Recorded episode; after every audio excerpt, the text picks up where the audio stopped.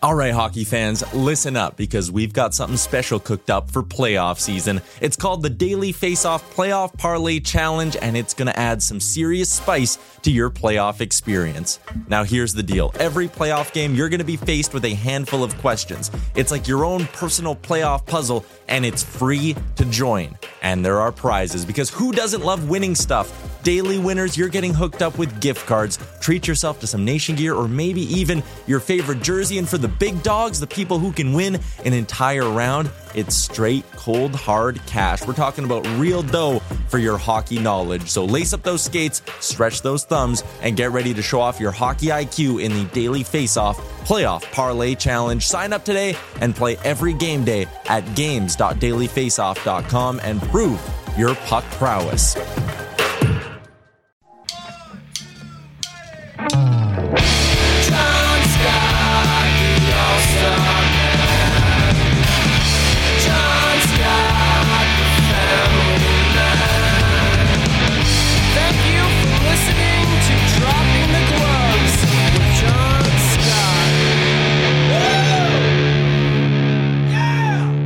Everybody, welcome to Dropping the Gloves. Uh, I hope you're doing well. Thanks for joining us. Tim's back. Tim, how you doing, my friend? It's good to be back. How was your solo episode? Did you like it?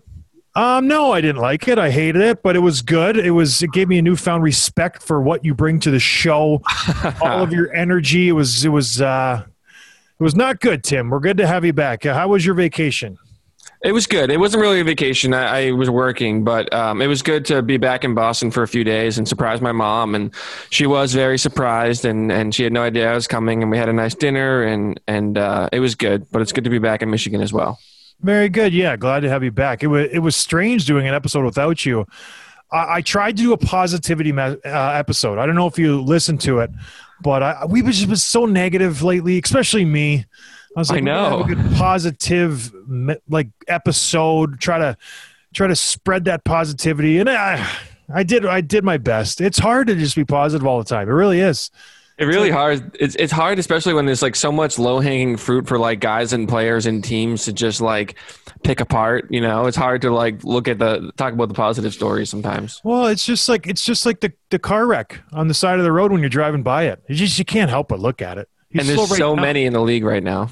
There's a lot of train wrecks and car crashes. Like there is a lot, so it's hard not to look. And then like we put all these social things out, and it's just like every social thing we put out is just me like ripping on a player. I feel bad. Yeah, yeah, we got to we got to turn that around a little bit, but gotta- not today. Not today. Not t- well. Last night I, I texted you. I was like, "Are you watching this Philadelphia Flyers game right now?"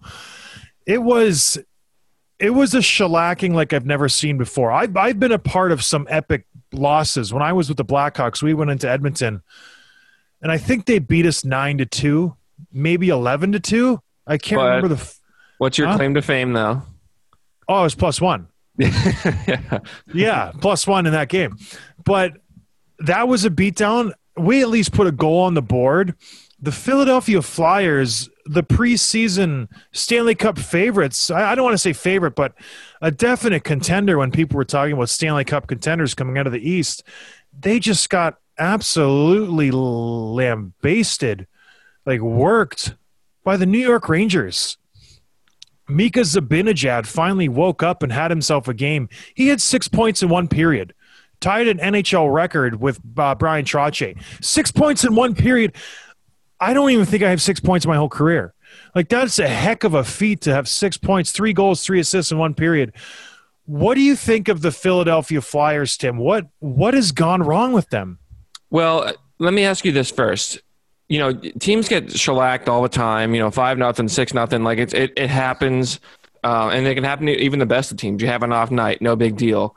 But nine nothing, I feel like it's got to be something deeper than that. This is not just a normal like, hey, just not our night. You know, like it seemed like it's a it's a deeper.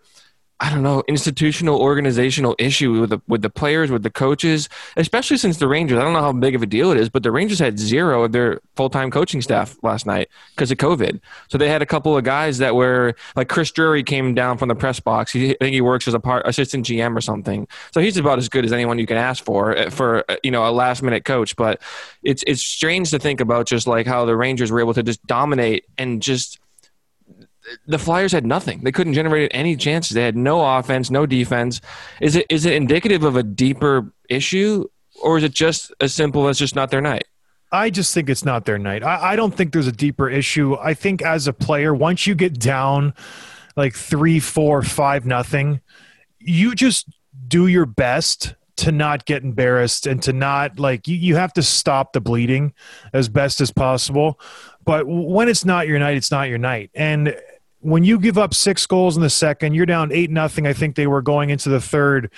It's it's a tough sorry no they they were down nine nothing going into the third. Like they they really really just got smoked in those first two periods. And you just kind of throw in the towel. You said all right you know what? I'm not going to really put myself out there. I'm not going to get hurt. We're just going to you know we're, we're playing for for tomorrow that's really what you do you try not to rack up the minuses you try to you know like i said stop the bleeding and i don't know philly's a good team which is which is very strange but are they good? You know what I mean? Going into the season, I was I was on their bandwagon. I, I was all about Giroux. I was all about Voracek. Nolan Patrick's going to have his breakout year. Carter Hart, he's the next Carey Price. I was all about these new, uh, Philadelphia Flyers. What has gone wrong, Tim? Like I, don't understand what what this team is missing right now because on paper they have a heck of a team. Uh, I don't know. Break it down for me, Tim. You you see them a lot with as being a Bruins fan. Yeah, and and think about like last year, we saw what Carter Hart did in the season, but especially in the playoff bubble. And everyone's, you know, there was conversations around like if you had to build your franchise around one young goaltender, who is it? And Con- Carter Hart was the entire conversation. Like he was literally being compared to, to Carey Price. He was arguably the best goalie in the league, and he was just dominating at, at a young age. We're like, okay, this kid's going to be the in the conversation for the Vezina for the next decade plus. But this year, he's got a 3.75 goals against average, 880 save percentage. He's seven, six, and three. Three overtime losses is not great. I don't know. I don't have an answer for that. I mean, Brian Elliott's been a little bit better. He was the one that started last night, so he he kind of he's uh not been on his best game either, but he's been better than Carter Hart, which isn't saying much. I don't know if if it you know as part of being a young goalie, you have to kind of stumble and you have to go through these these lulls in your career as as players start to figure you out, right? And you're not really the the new kid on the block anymore. That's just surprising everyone. Um, but I also know goaltending is such a cerebral position. If you start to slip a little bit, it's easy to really start to to really slide downhill. And if you're if you're thrown off, if you have a bad couple of nights in a row, if you're having a bad couple of weeks in a row, it's really hard to get back in that just because so much of the goalie position is mental. It's not just as simple as, as your timing or getting your speed right. It's just, it's a mental game. And obviously Carter Hart is not himself this year. And it's surprising to say because we had them pegged as, like you said, one of the, the top, you know, contenders in this, in this division and certainly in the league. And now Carter Hart is just, the Flyers won't be a good team unless if Carter Hart's not a good goalie. It's as simple as that. Yeah, I agree. I think um, one of the big hits that happened to Philadelphia right before this season is Matt Niskanen just up and retired. And I feel like they were not going to rely on him a lot, but he is just a good, solid defenseman who eats up minutes. And when you lose a guy like that, that that's a big hit. Their defense is it's not inspiring. Like they, they're having issues with Shane Gosh's how do you say his name? Gostis Bear here? Gustus Spear. Gostis Spear he is such an, an enigmatic player where there's sometimes he you watch him and he's just an all-star out there and he carries the game and he it's effortless for him and other times you watch him out there and he just seems lost he, he's a coach's nightmare he's an absolute coach's nightmare that guy Two years ago, he had 65 points. 65 at like 24 years old or something. Like it's crazy. And now he's he's being healthy scratch. I, have heard that he's he's producing a little bit better this season. He's been he's passing the eye test a little bit better, but he's but he's a shell of what he was. It's crazy. Yeah, it's very strange. You feel like this game is like it's made for him. He's a small puck moving defenseman. He can get up in the play. Like you think it was just uh, made for him, but he he's not having a great year. He's got eight points in 20 games. He's not lighting the world on fire. I just think they don't have the defenseman that you need in today's type of game that can jump up in the rush, create offense, and just make plays from the back end like like you need. They really don't. Gustafsson, they thought he was going to have a great year. You mentioned it to me earlier, Tim. He had two assists in his first game. Everyone's like, whoa, heads up. How many points does he have the rest of the season so far? He's got eight in the 25 games since. And it's crazy because, like, you know, he really, it, I think that the Flyers were the first game of the season and he had two assists, but they weren't just apples. They were like highlight play, highlight reel plays. And it was like, oh my God, Gustafsson, he's going to kind of go back to the Chicago self when he had like 56 points or something like that. Um, but yeah, he's, he's not done much of anything. But I want to talk more about the offense because you got Claude Giroux and Jacob Voracek, arguably the, the, the, two stars of the team, the, the two kind of mainstays on that top couple lines, and they've got a combined 10 goals. Right, like that's that's not enough. That's not what you need from your top players. You, t- you said it a few months ago. Claude Giroux, like if he doesn't produce, the Flyers aren't going to win. Like we we talked about that. Um, Nolan Patrick, second overall pick a couple of years ago. He's in his third season. He's only got six points, three goals, minus 13. Like he's not progressing like like he should be at this point. And then yeah, like there's just so much like that. I mean, Jacob Voracek is is I don't know. He's he's getting older. I get that, but like you guys, you gotta you gotta expect more out of your top players. And and the standings are not doing these guys any favor. They're right now fifth uh, in their division with the Rangers breathing down their neck. And you know, Boston, they're only three points behind Boston, but Boston, like we talked about, has got eight games left against Buffalo.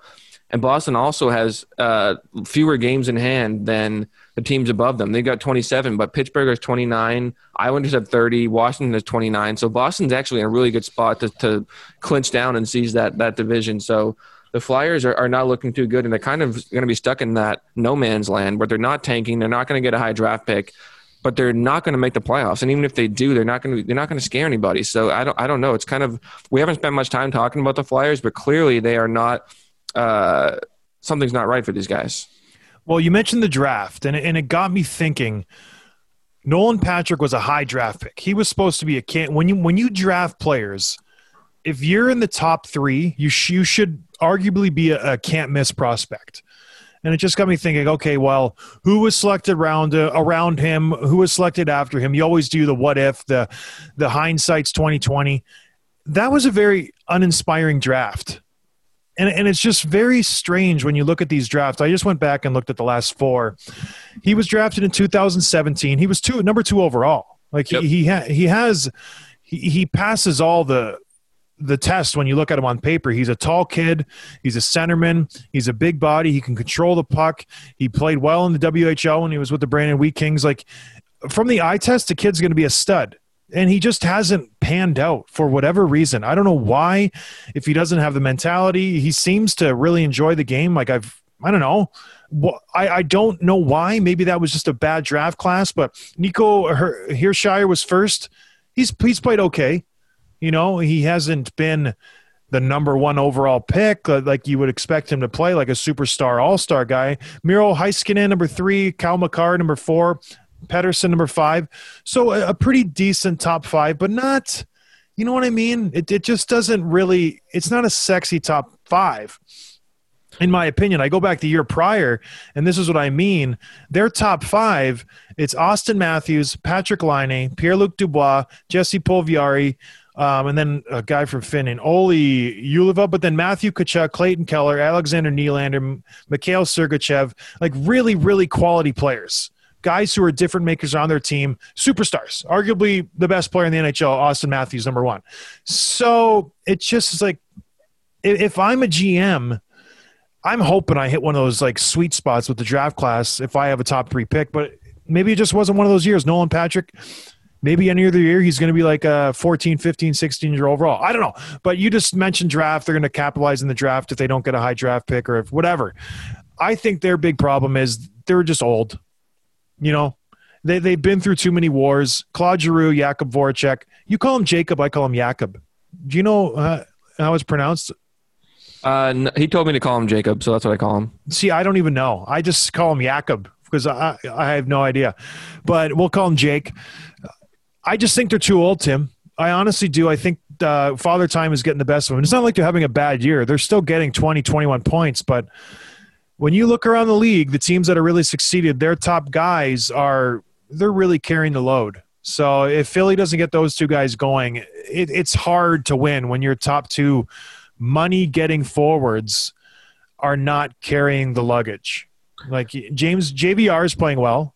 Yeah. Farabee's Farabee's been a revelation. He's played really well, but when um, when Jake and Claude aren't, you know, carrying the load, uh, you're not going to win many games. No, and, and, those guys, I mean, they've always been pass first forwards, especially Claude, but like six goals is just not enough. It's it's just not enough. And you you you need him to produce more. I mean, yeah, JVR is having a good season. He's got 13 goals, 29 points in 27 games. And we haven't seen this from him in in a long time. And he's and he's talked about like a power forward. He's a big body. He doesn't really play that big, but but he can use his space well. He creates space. Joel Farabee, another guy that kind of been been lighting it up really since the beginning of the season. He was another guy that started early, had some big goals. Um, I think he had one or two on opening night as well. Another guy that we don't talk about is uh, Sean Couturier, who he missed some time. He was down for injury for a couple weeks, but he's got 19 points in 17 games. Like he's he's producing. Um, he's not on the leaderboard like the other guys just because of the games that he missed, but he's such an important part of their team. And arguably, you can make the argument that he's the most important player on this roster, or at least among the skaters, because he, he plays the defensive side of the puck so well. He can create offense, he can score goals, but he can also shut down uh, other teams, as we saw, you know, with his uh, Selke nomination. So uh, there are some bright spots, and like, yeah, they're still in an okay place in the standings. Yeah, they still have some offense, so they're not like a disaster by any means, but it's just not what we thought we'd see from the Flyers. And I think, especially the, the biggest kind of question mark right now is Carter Hart. I don't, I haven't seen too many of the games. I'd love to know more why he's struggling, but where he goes, the Flyer goes, and right now it's it's just it's not looking good. Yeah, and I don't really see a light at the end of the tunnel uh, for the Philadelphia Flyers. I really do think it's it's the defensive, it's the back end. Chuck Fletcher, uh, he was my GM in Minnesota. He likes a big, heavy defense for some odd reason. And when you have four or five D men who can't, you know, jump up in the play, they can't be uh, effective offensively. It's tough. Like I said, I'll, I'll say it now I'll say it a million times. You need your defense in today's game to jump up in the rush in order to create any kind of offense. Teams are so good defensively. Forwards backtrack so well. The gap is always there. The centerman is usually high in every forecheck. So if you can't get a D man beating his forward up the ice into the rush, you're never going to get those odd man rushes. You're never going to create offense. That's that's the big part of the game. And Philly just doesn't have that. Like they have three guys who have played over 20 games, and between them, they have 10 points. So that's just not gonna, it's just not gonna work. Do you see them having any chance, Tim? They're only in fifth. They're three points behind the Boston Bruins. The Bruins aren't exactly improving. Um, like you said, they play the Sabres eight times. That's going to be a nice little boon to their point total is is there any chance for Philadelphia to sneak into the fourth spot? I mean, there's a chance. Of course, there's a chance, and and even like uh, Pittsburgh, you know, could could slide, and especially because they got their own goalie troubles. Uh, Tristan Jarry has not lived up to snuff, at least what he thought he'd be. He's been picking it up lately, but um, I would say not likely. And honestly, I could easily see the Rangers surpassing them and fighting for that fourth spot um, with with Boston. So no, I, I don't think there's a there's no chance, but it's it's not likely the Flyers make the playoffs. And like I said, they're going to be kind of stuck in that no man's land. Um, I don't know if they do make the playoff. Carter Hart turns it on like he did in the bubble last year. They're as good as anyone in the league. So I think that's probably what they're hoping for. Right? Is is to kind of capture that magic they captured last year. But I don't think it's looking good for them. Like I said, and I don't really see them making the playoffs. We are halfway through the season right now, exactly halfway for most of the teams. It's a, how many games? Fifty six. Yep. So yeah, we're we're pretty much halfway, a little over. I think the top four teams in the East Division, those are going to be your top four at the end of the season. Yep. I, I I firmly believe Washington and the New York Islanders are locked in at the top two. Maybe one will slip to three if they if they have a you know a bad week or a bad week or two. I think Pittsburgh and Boston are going to slide in in three four. I just don't see New York being able to make up that much ground. I know it's only six points, but it's that's a big deal. That's three games. I just don't know. I think those four are locked in. If you're going to pick a team to come out of this division, who is it going to be? And has this division kind of let you down? Because at the beginning of the season, this was this was murderers row. When I know when they do the World Cup selection, there's there's a group of death, and this was my group of death in the NHL. Has this division let you down? Because there's been so many teams that have just they've just skidded to a halt. They haven't really played up to what we thought they were going to play to. No, I don't think they let me down. I mean, look at just like the streaks. I think you mentioned it last episode, but Washington's nine and one in their last ten. Islanders nine and one in their last ten. They just had their win streak broken. I think they had won twelve in a row, something like that. Pittsburgh seven and three. Like these teams are good. These teams are vibing. These these teams are clicking. Um, I think a couple of disappointments, yeah, like like Philadelphia, like we talked about, Buffalo, New Jersey, sort of what we expected. Maybe not that bad. Um, and Boston, Say Buffalo streak. yeah, Is it 12 in a row now? Oh, that's that's poor the Buffalo. twelve number. Yeah, We're staying positive, Tim. Yeah, lost. Oh God, these poor guys.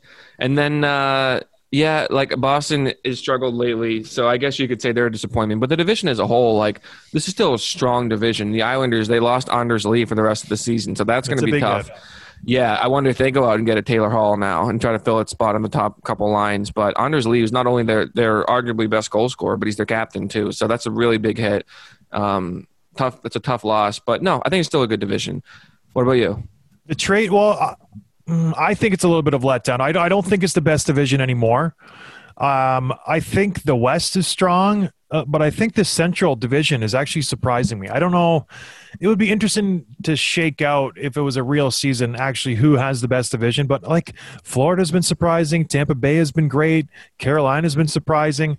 So who knows? I think every division has the elite three that are like three really, really great teams, and then the next five are you know somewhat competitive and then there might be a couple just duds in there but i don't think no one division has a solid four that are just like really really really a great four teams So, okay, speaking of the West, did you see what the Sharks, what happened in the Sharks uh, Knights game last night?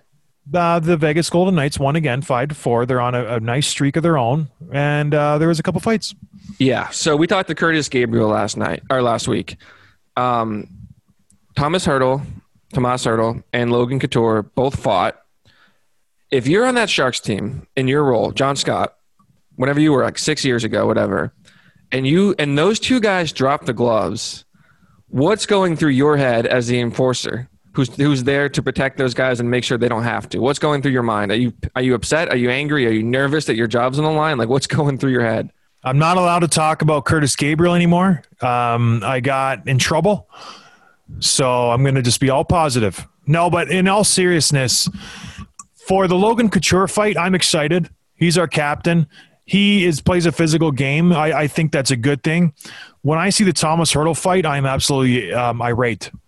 I'm upset. Uh, he should not be doing that. He's coming back from injury. He's one of our, if not our best offensive threat. It, it, it does make me kind of question how I've done my job. You know, through the whole night, I'm supposed to be the guy to answer for that. Usually, if a tough guy does his job, all that other stuff settles down. So listen, I didn't watch the game. I'm not going to point figures. I'm sure Curtis Gabriel ran through 17 brick walls and challenged everybody and the coaches and all the fans. I'm sure he did that. So whatever it is, I'm upset if I'm Ryan Reaves and Curtis Gabriel because my star guys should not be fighting. But it's nice to see a star fight. You know what I mean? Sometimes it pumps you up. I know on my teams when the captain would drop his gloves, Jonny Toews would drop his gloves. I loved it. But if Patrick Kane dropped his gloves, I would be upset. I'm like, what are you doing, Kaner? And on the Sharks, Thomas Hertl is Patrick Kane. He is their guy. He he generates offense. He's he's the guy. So you don't want him fighting. Is that Curtis Gabriel's fault or Ryan Reaves' fault that those, you know, Mark Stone fought or Thomas Hertl fought? No. You know, it's it's a game, it's hockey, there's fighting, but I would think I did not do my job well that night when I got off the ice. That's just the honest truth. But I'm sure, like I said, Curtis did all he could. Ryan Reaves scored a goal. They had a great game. Whatever. I don't want to get in trouble anymore, Tim. I got to be complimentary of him. who am I kidding? I don't care if I get in trouble. I, yeah, I, I don't think he did his job that great. I don't want to bag on the kid, but if, if you have Thomas Hertl fighting, you're not doing your job. What about if, if it's Hertl who initiated the fight? Does that change anything? I, I think if you are doing your job, none of that stuff happens. All the after whistle curriculum, you settle that down. You you unless that's what you want. If you want your guys going in there and starting trouble, I was always of the ilk where it's like, okay, if if that stuff starts to creep into the game, I need to step out there and settle it down. I need to let the other team know that they're not going to face wash, they're not going to take liberties, they're not going to stick, they're not going to poke, and I'm going to do my best to kind of just settle it down. And usually, if I go out and fight the tough guy, that's on their team. That settles everything down. You'd be surprised what a fight does between two tough guys. It settles everybody down. It kind of squashes all the beef, and everybody's like, okay, now we can just go about our business. You'd be amazed at how often that happens. So I don't know. Maybe I'm full of it. I don't know, but you never want to see Thomas Hertl fighting. The guys, you want the puck on his tape. You don't want his gloves on the ice. Write that down. I just did. Thank you. That's great advice. You're welcome, Tim. What else we got to talk about? No, that's that's all I got for today. I just the Flyers have been on my mind, and and we've barely talked about them at all this season. So um, it's good to to let it all off my chest. But I do hope um, the Bruins. You know, they're playing Buffalo tonight. I hope they they just dummy them, and I hope they kind of turn things around because they are making me nervous. I, I try to convince myself that they're not, but they are. And I think they're as dangerous as anyone if they make the playoffs, but they got to get there first. So Tell me this. I, I I saw a a trade proposal. It was Taylor Hall for David Krejci. Would you make that trade? And the Bruins would have to throw in a first rounder. no, Why not? Well, first of all, who's who does Hall play with if you get rid of Krejci? Your second center would be Charlie Coyle then, but that messes up like the whole lineup. Like the whole point is to find a winger for Krejci. So no, especially throwing in the first. Um, especially now, I would also think about the uh, the salary cap is a part of it. Do they eat some of Hall's They make, contract? they make similar money, so the salary wouldn't really be an issue. Maybe Buffalo could eat some of Taylor Hall's contract to help Boston maybe have a little more, a little more room to make some more moves. Yeah, maybe. And Hall's certainly the more talented guy, but if you think about just like I mean, Krejci's he's he's good in the playoffs, right? He's he's always he always has been. Especially, what do you always say? What do you need to win Stanley Cups? strength down the middle and good back end. So when you look at the Bruins, do they have that? They've got strength down the middle for sure. Bergeron, Yeah. Krejci, Coyle, and then you know Kuraly is a great fourth line center. Uh, but defense is got to be is got to be an issue. What did you did you see the hit the other night? Tanev on Tinordi. I heard of it. I didn't see it. Was it a questionable hit? Uh, questionable. I don't think it was that dirty. It's just it was a strong hit. It was a couple feet from the board, so Tinordi just flew in awkwardly. He's out um, with a lower body injury. They don't. I don't think they know exactly what's up with him yet. Tan- Tanev got thrown out. I don't think that's really uh, uh, maybe maybe a minor for boarding or something, but really not that bad of a hit. Um, but it's just an unfortunate outcome of that. But I mean, not that Tinordi is a huge part of their back end, but he's big and strong, and, and he's got some size. So um, they clearly have some issues on on the defense. And if I'm the Bruins, I'm not really worried about Taylor Hall. I'm worried about um, finding a, a one or two solid defensemen. So we, we we mentioned the Bruins a few episodes ago about what they should do approaching this trade deadline. I said they should sell sell the house and move on. Uh, trade Tuukka Rask, get as much as you can for him. Trade David Krejci, trade Brad Marchand. Try to get as much as you can for these. Maybe not Marchand, but um, Patrice Bergeron. Yes, he's he's getting a little long in the tooth. As a Bruins fan, as a Bruins, you you follow them. What do you think they should do at the trade deadline? add add defense, add defense and some secondary scoring. I think Okay. you still need a winger for for Krejci, and I don't think you need to go get like a Taylor Hall level type of player. Like I don't think you. I mean, not that he's producing anything much, but the name there, like you don't need to go get like a, a stud, a stallion for a winger. Um, We gotta go. Thanks for listening. I'm kidding. Go ahead. but but you but you got to do something better than what like Ondrej Kase and Jake DeBrusk and those guys are, are providing. Um, so certainly some secondary scoring, and then I would want a top four defenseman, at least one, and maybe like a seventh, eighth defenseman, uh, like a McQuaid type of player, like someone who can just eat eat some minutes, kind of slot in the lineup if you need them, add some toughness. Um, I don't think they're far off, and you know if they're in the playoffs, I think they're they're a team that no one wants to be matched against. I think it's just a matter of finding a couple of complementary pieces, and, and hopefully, um, hopefully they do that. Hopefully they don't stand still because they have a bad habit of doing that, and and hoping that not wanting to mortgage any kind of future stuff in in exchange for um, some help now, but in the other, it is a reason they haven't won a cup in ten years. So yeah, uh, they either have to go all in or just yeah sell a bunch of guys because they- they're in this holding pattern. Like you said, they don't like to make the big moves. I don't know. We'll see. One other um, little tidbit I wanted to touch on and get your opinion: the Buffalo Sabres fired Ralph Krueger. Not really a surprise. Maybe somewhat of a surprise. I know some of the players really enjoyed playing for him. I feel like he is like happy to get out of there. That's just been a terrible stretch for him in Buffalo. Is this a desirable job to coach the Buffalo Sabres at this point? Or are, is it just career suicide? If you're if you're a coach, just say this is your first coaching experience. Just say you're an AHL guy, a college guy, someone who's looking to get their foot in the door. Do you take this job?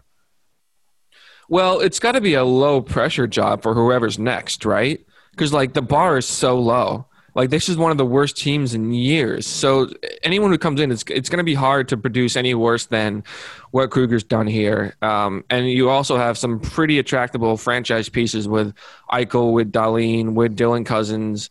Um, I don't know. I mean, I, I I think most of those, especially if you mentioned like a minor league coach or a college coach who just wants to I don't think anyone's expecting them to come in and, and, and make a playoffs next year. But if they can kind of take some steps in the right direction and get some production out of those top players, especially Eichel, we haven't seen him produce this year, even when he was healthy. So um, I think it's a low pressure situation that really you you can't do worse, right?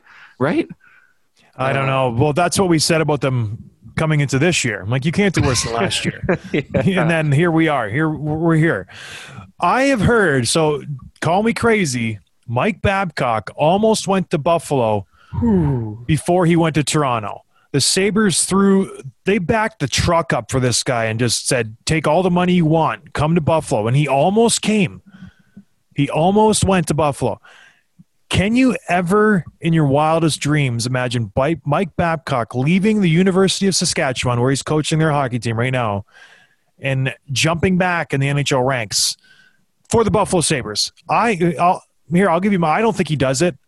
But if you if you offer a coach, just say they offer him eight million bucks a year, are you going to turn down that kind of money? I mean, no. Like who who would? Uh, not many people would turn that kind of money down, especially because I don't think he likes being out of the spotlight either. He I don't think he's Mike a Mike. He does. He's, he's, not getting much attention. I didn't even know he was coaching at the University of Saskatchewan. So um, I'm, I'm sure he would not be happy to hear that. He he wants to hear me talk about him every night. So yeah, Mike Babcock, I I, I could see him doing that. I don't know how he's going to gel with a player like Eichel. And I know Eichel, whether there's truth to this or not, but there's certainly been tons of rumors about him having issues with the coaches. They they say he got Dan Bylsma fired. I don't know if that's true or not, but that's that's what's been going on. So is Eichel the kind of guy that will get along with a, with a Mike Babcock? Maybe. Babcock's a player's coach, right? Apparently, I don't know. He, he definitely uh, did not get along with Mitch Marner in Toronto. So we'll see what comes of this. Uh, I think there's only 32 jobs in the NHL. There will be next year when Seattle joins. It, it's a it's a primo job. You want you want to be in the NHL. It'll be interesting to see who they get. They're definitely signing up for some lean years. They have some bad contracts on that team but we've seen it before. It just takes a few, a few different pieces being added, and you can turn your team right around. You know, maybe Skinner just snaps out of it. Maybe Kyle Okposo has a has a great year. He's back to his former self that he was ten years ago. I don't know, Tim, but I will definitely be watching. On that note, everybody, I hope you have a good weekend. I hope you go out and have some fun. It's supposed to be beautiful. We will talk to you guys next week. Cheers, everybody. Thanks for listening to Dropping the Gloves with John Scott, a member of the Nation Network of Podcasts. Subscribe wherever you get your podcasts from to never miss an episode.